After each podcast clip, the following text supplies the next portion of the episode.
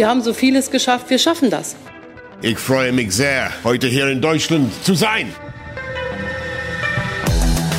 The Transatlantic Alliance is back, and we are not looking backward. We are looking forward together. Unsere Meinung ist, dass Nord Stream 2 fertiggestellt werden sollte. The fact that Germany is doing better so far makes one humble, not overconfident. Es ist ernst. Nehmen Sie es auch ernst.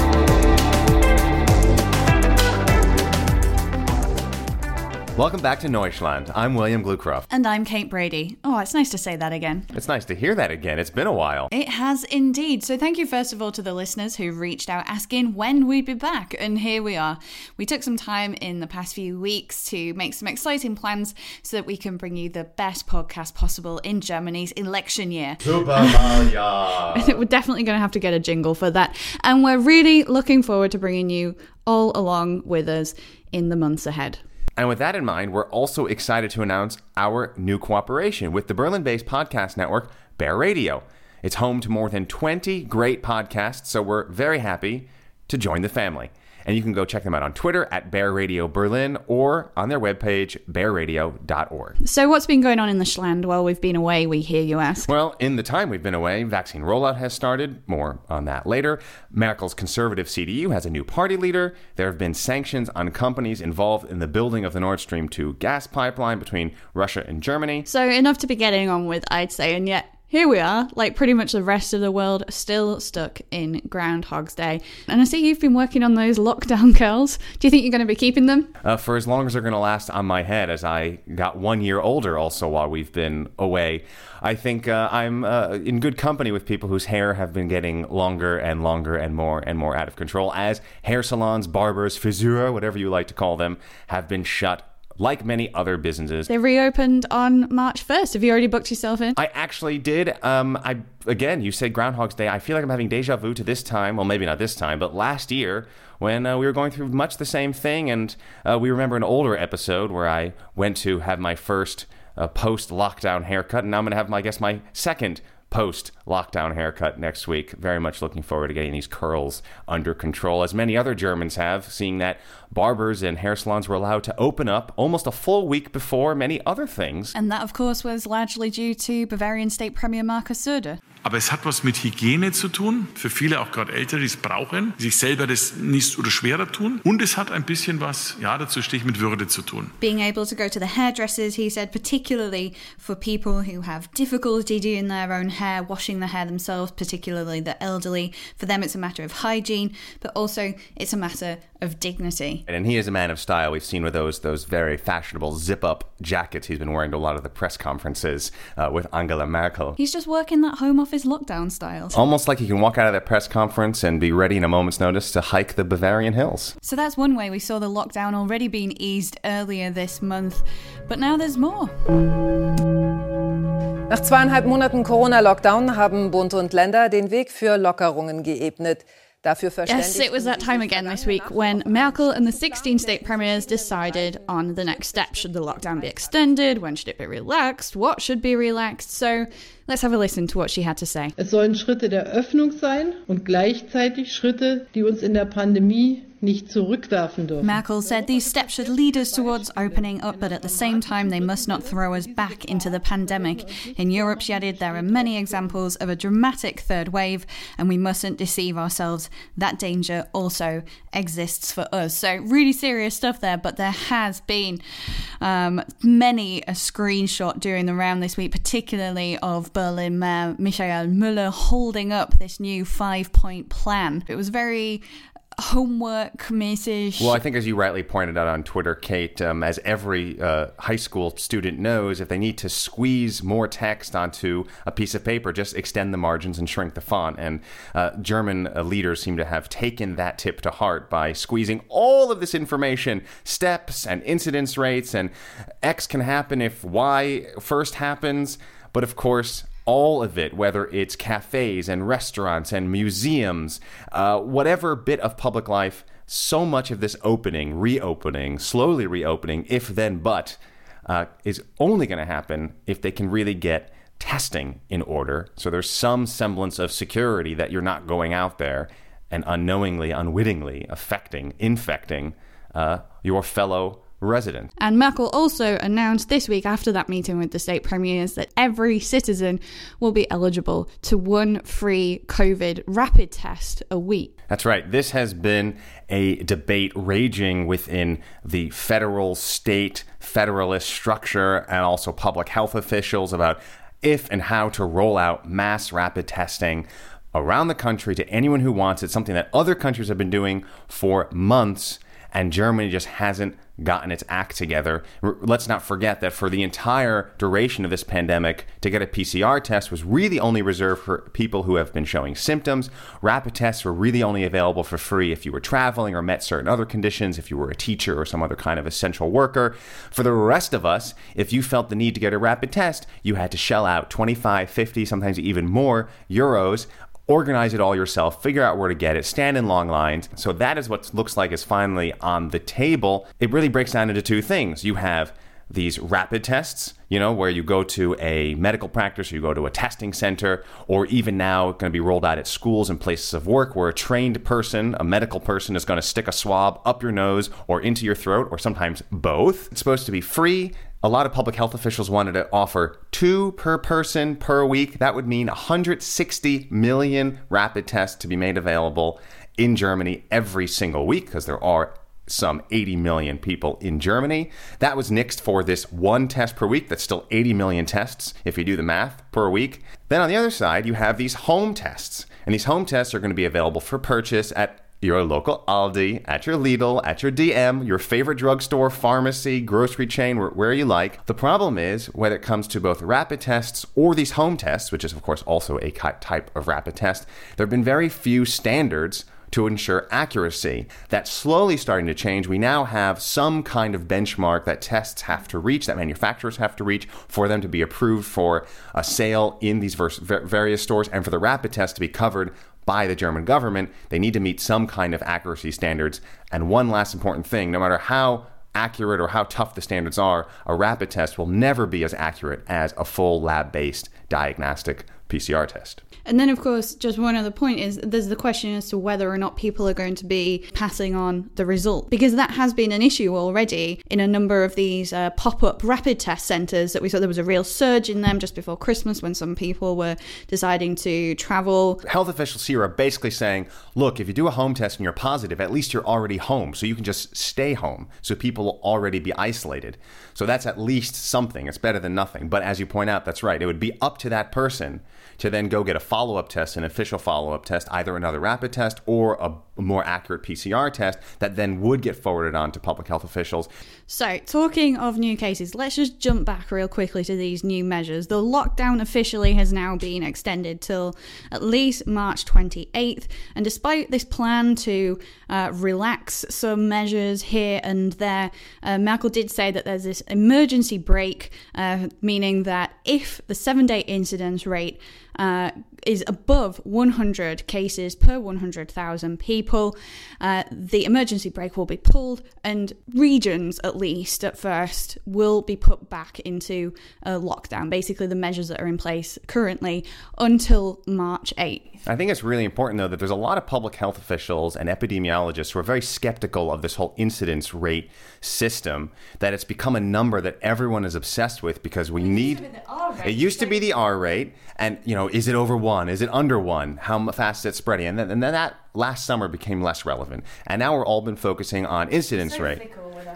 Is it, and you know, is it 35 per per 100,000 or 50 or 100 or 200? These numbers are really whatever they, they take on whatever significance we want them to have. Many public health officials say the incidence rate doesn't really matter as long as you have an appropriate plan, a hygienic concept, as we like to say here in Germany, to meet that that severity, that that that rate of infection in the population. So 35, 200, whatever. Nonetheless, this is the number. These are the metrics that um, that state and the federal officials are going by. 35, 50. 100. Seeing as you love numbers so much, let's just have a little quick look at exactly where we are right now. This dreary Saturday morning, right as we record, the German Public Health Institute, the Robert Koch Institute, has reported just under 10,000 new cases in the last 24 hours and 300 uh, deaths. Now, the seven day incidence rate is up slightly, as I say, uh, 65.7 per 100,000 people, and more than 40% of new cases are the new variant, one of the mutations, the B117, also known as the British variant. Which is a worrying trend because I think just a week or two ago, it was about a fifth of all new cases was the more infectious variant, and now we're looking at 40%. And this has been one of the main concerns. This was at the center of the debate over whether or not Germany should be relaxing measures and to what degree. Uh, that every day you hear uh, more and more critics talking about the third wave. Are we already in the third wave? Or is uh, easing measures uh, going to help accelerate that third wave? Fun fact for you this week the Robert Koch Institute announced that faxes, and anyone who knows uh, Germany at all will know that faxes are still very much alive and kicking here, are for them at least a thing of the past. So there'd been this problem, especially earlier on in the pandemic when laboratories were having to fax test results to relevant authorities. There was just no digital infrastructure there. So anyway, the RKI has announced this week, the wait for it, das Deutsche Elektronische Melde- und Informationssystem für den Infektionsschutz, oh, or DEMIS for short. Welcome to the future, Germany. Now that they've checked digitalization off their to do list, maybe they can get to vaccinations. really has just been abysmal, the rollout here in Germany, hasn't it? I mean, on one hand, let's cut uh, people some slack. This is one of the, if not the largest logistical programs that humankind, that civilization has ever tried to achieve. It's trying to do stuff that the EU, that institutions, both at the national and the supranational level, have never really tried to do before, really were ever cut out to do. That said, Germany is a very rich country with a lot of resources and a lot of power and a lot of influence, and things will be going a lot better than they currently are. Only 5.9% of the population has now received the first shot of a COVID 19 vaccine. Just to compare, in the UK, for example, more than 30% of the population has now received their first shot. In the US, 16%, and in Israel, more than 56%. And there's a whole mix of obstacles and hurdles that have been slowing down the rollout here, isn't there? That's right. And probably the number one thing is logistics and supply. The US can basically supply itself in vaccination production. The UK created the AstraZeneca vaccine. They've been using that a lot. They also have gone to a one dose uh, regimen, backing away from this two dose idea uh, to get as many vaccines out there at once, whereas Germany and the EU more widely are sticking to the two dose uh, strategy. And also that Germany, like all other EU member states, agreed to let the EU do all the procurement in a sign of solidarity, which is very nice for EU solidarity. But other countries such as Germany, may have been able to do it faster and better for themselves in terms of getting those contracts, making those deals with the various vaccine suppliers. There just isn't the supply there. I think at current count, there's been about 10 million doses in total uh, delivered to Germany so far. And remember that Germany and the EU were about three to four weeks behind approving the first vaccines in the UK and the US, so there's some some catching up to do.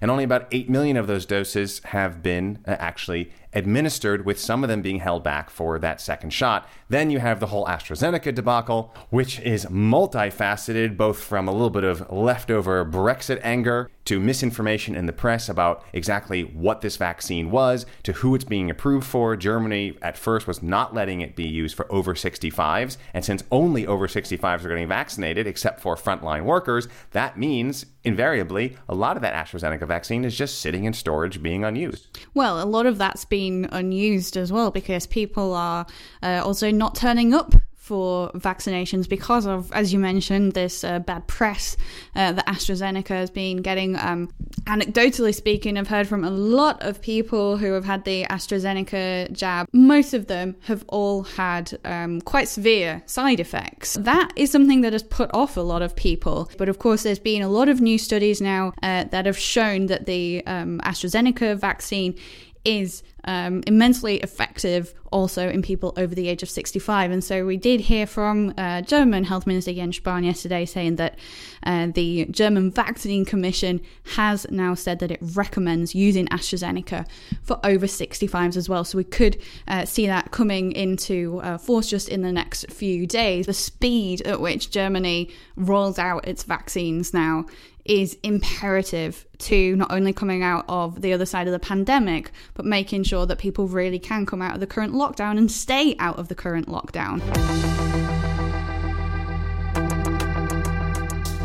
Now, lockdown or no, there are, of course, plenty of events still being postponed or moved online due to the pandemic, and the annual Berlinale Film Festival is no exception. Now, the festival usually takes place at this time of year at Potsdamer Platz, which is probably one of Berlin's weirdest post wall corners, and it is covered in red, and the Golden Bear hanging down as people try and get a ticket to screenings, and some fans even turning out in the cold to catch a glimpse of their favorite movie star.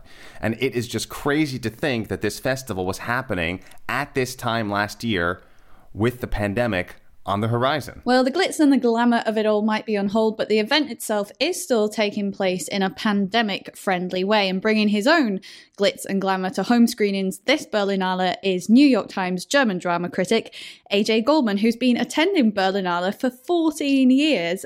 Adam, welcome to Neuschland. So, your work has changed incredibly over the last year. You're usually shuttling backwards and forth, back and forth between Berlin and Munich, covering films, opera, theatre, and of course, at this time of year, the Berlinale. What is it usually like? Take us back to those those pre-pandemic days. I started going to the Berlinale when I was oh god, um, I was 22 or 23 years old my first time, and I was just in heaven. I'd never seen anything like it. I thought it was the grandest thing on earth to be in a place 10 days absolutely marinated in movie land. I would see up to five films a day and try and get into as many press conferences as possible, as many um, line up as many interviews as possible. Having said that, Berlin is not a festival that attracts the glitz and the glamour of Cannes or Venice. And I think a lot of that has to do with the city itself. Berlin, let's be frank, is not a glamorous city, and it hasn't been for about 80 years. Berlin sadly doesn't have a Riviera, it doesn't have a beach, it doesn't really have much but Potsdamer Platz, which leaves a lot to be desired. exactly, Potsdamer Platz, which any Berlin, which any self-respecting Berliner will tell you is a place he never goes to. I've always, I've long felt that the Berlinale actually mirrors the city of Berlin itself in several key ways.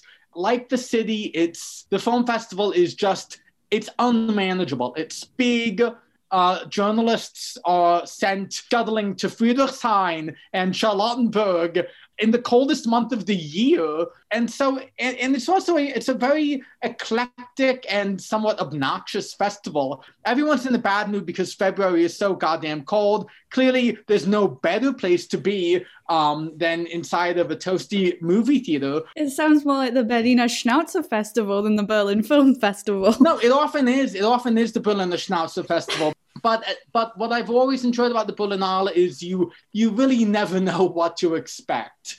And a lot of these movies won't be seen anywhere else. That might be changing these days with platforms like Mubi that um, bring award-winning films from festivals to the to the web immediately after festivals um, screen them. I think everything you describe about the film festival and its difficulties is why, despite all the years I've lived in Berlin and despite my interest in film, I have seen so few films at the Berlinale. And I, I think actually the only few films I've seen and the only interaction I've had with the festival is through your kindness by having me as a plus one. You might remember last year this party we went to for one of the films.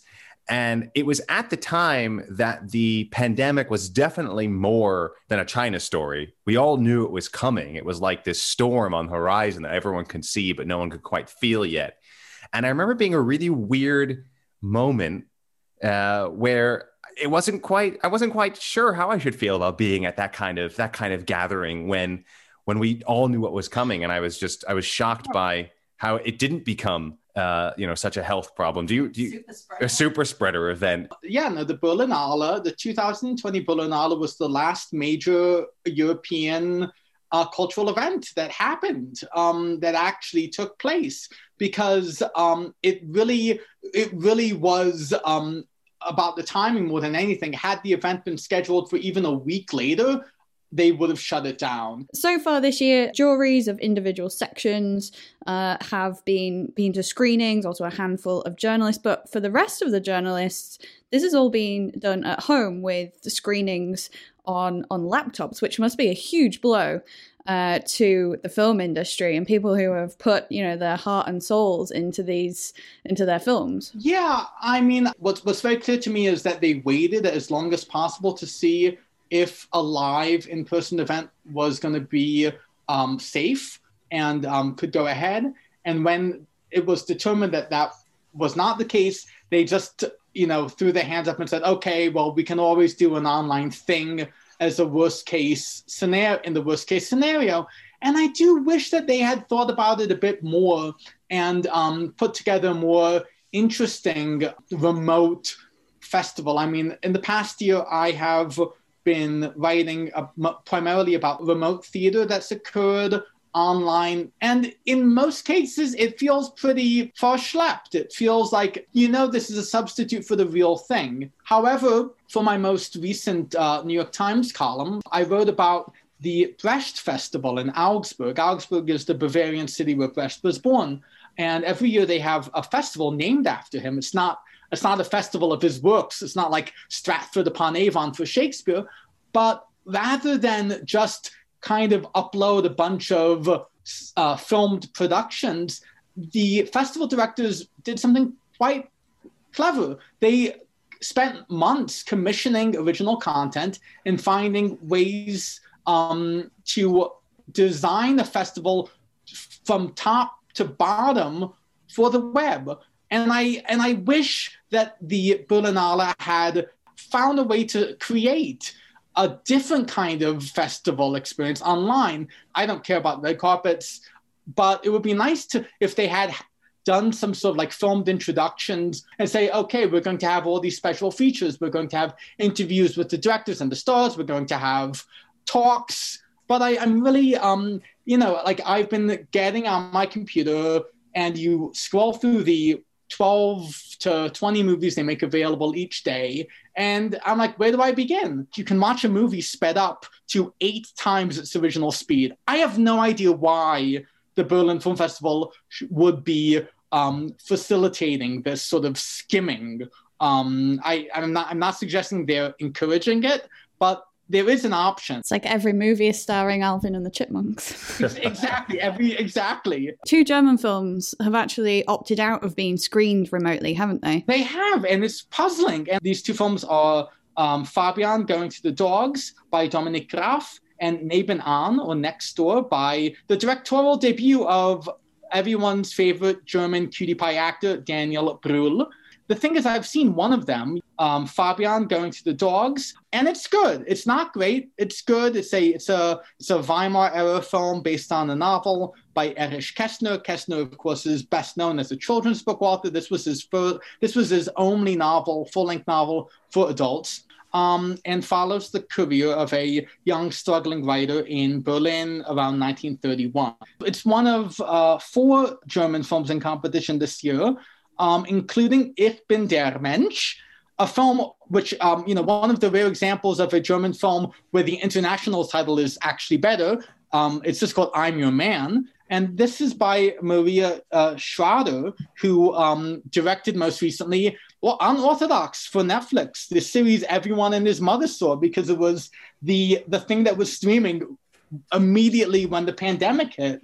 Ich bin der is a, a, a, sort of love story between about a, a, researcher at the Pergamon Museum and an android designed to fulfill her every wish. It's actually a very good film. I was surprised. A bit of uh, Spielberg's AI in there, maybe a bit of Blade Runner as well. But it's it's a sensitively done film, and you know, surprising. Even if the sort of uh, themes grand themes of like what does it mean to be human? What separates human from machine are ones that we've seen explored many times before and might seem a little tired by now. And it's a good berlin movie. That's the thing. Berlin the berlinale loves berlin movies. Every year there are always a handful of films that try um, and usually fail to uh, to sort of capture berlin's unique energy spark effervescence um, everything that makes Berlin wonderful and terrible in, in equal measure. So, what do you think the, the future holds for theatres, cinemas, and, and the arts industry in Germany uh, going forward? I mean, if we get very sachlich about it, um, all those kind of things theatres, cinemas, concert halls, opera houses they're all listed in the fourth step of the plan to move Germany out of lockdown right now. So we're not expecting to see any of those uh, reopening until at least March 22nd. So let's say we're in a better place by then. Are they ready to open? What kind of future do they have? Oh, that's a really, really tough question. Um, I mean, March 22nd, I, I, I also saw that. Um, that seems to me ludicrously optimistic perhaps cinemas will reopen at very limited capacity or yeah like what happened in in the fall um, before the second wave hit with full force is that um, you did have this window when theaters and opera houses and concert halls reopened with limited um, with reduced capacity. Now, this is the sort of thing that could only ever happen in um, a place like Germany, where culture, where high culture especially, is funded so lavishly by the state. Because when when an opera house receives 80% of its operating budget from the state, they are not uh, they don't need to rely on ticket sales the same way, say, the Metropolitan Opera in New York does. So it made sense for the Berlin State Opera to open the doors for 200 people rather than a thousand in America. This would just it would be suicide. It would make wouldn't make any financial sense. You would need to sell individual tickets for you know thousands upon thousands of dollars um, for for them to even break even. I think in the long run, things are going to be okay. Thank God Germany supports culture so robustly. I've spoken to a number of intendants, that is, artistic directors, who have said that they're starting to have difficult financial conversations with politicians if you know that probably means they're going to need to cancel a couple of productions they were hoping to present not that they're going to need to like make massive layoffs um, or um, let alone shut down. I'm sure so many institutions in America, cultural cultural institutions, are going to just crumble. I'm sure uh, many have already, and, and many more will. I don't really see that happening to Germany do you think there'll be opportunities for even um, smaller fringe groups to continue to eke out a living and and and um and continue. Adam Goldmann, a man with an opinion about everything, and if you haven't gotten enough of him on this episode, you can find him at the New York Times and other distinguished publications about drama, theater, the arts, and all good things culture. Adam Goldmann, thanks for joining us in Deutschland. Well, that's it for this week. It's been wonderful to be back. If you enjoyed it even half as much as we did, why not drop us a line? We love to hear from you. Don't forget you can subscribe on your podcast provider and you can even leave us a review. Till next time, mach's gut.